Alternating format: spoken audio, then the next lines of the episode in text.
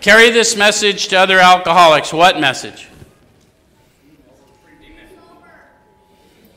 Having had a spiritual awakening as a result of these steps, we tried to carry this message to other alcoholics. I'm going to carry the message of a spiritual awakening, what the awakening looked like and felt like through me, why I'm now endeavoring to talk to you. And the biggest reason I'm endeavoring to talk to you is nothing so much ensures immunity from drinking as my intensive work with you. So I'm here to serve. Yes? Make sense? Okay. So you can help when no one else can. How many of you have had someone ask you to help? And you said, Yeah, I know a guy. Let me call them. Come on. That crap happens to me all the time. Hey, I, I, had a guy call me and ask me if he'd work with me. I told him about you. I said, You're supposed to tell them about God.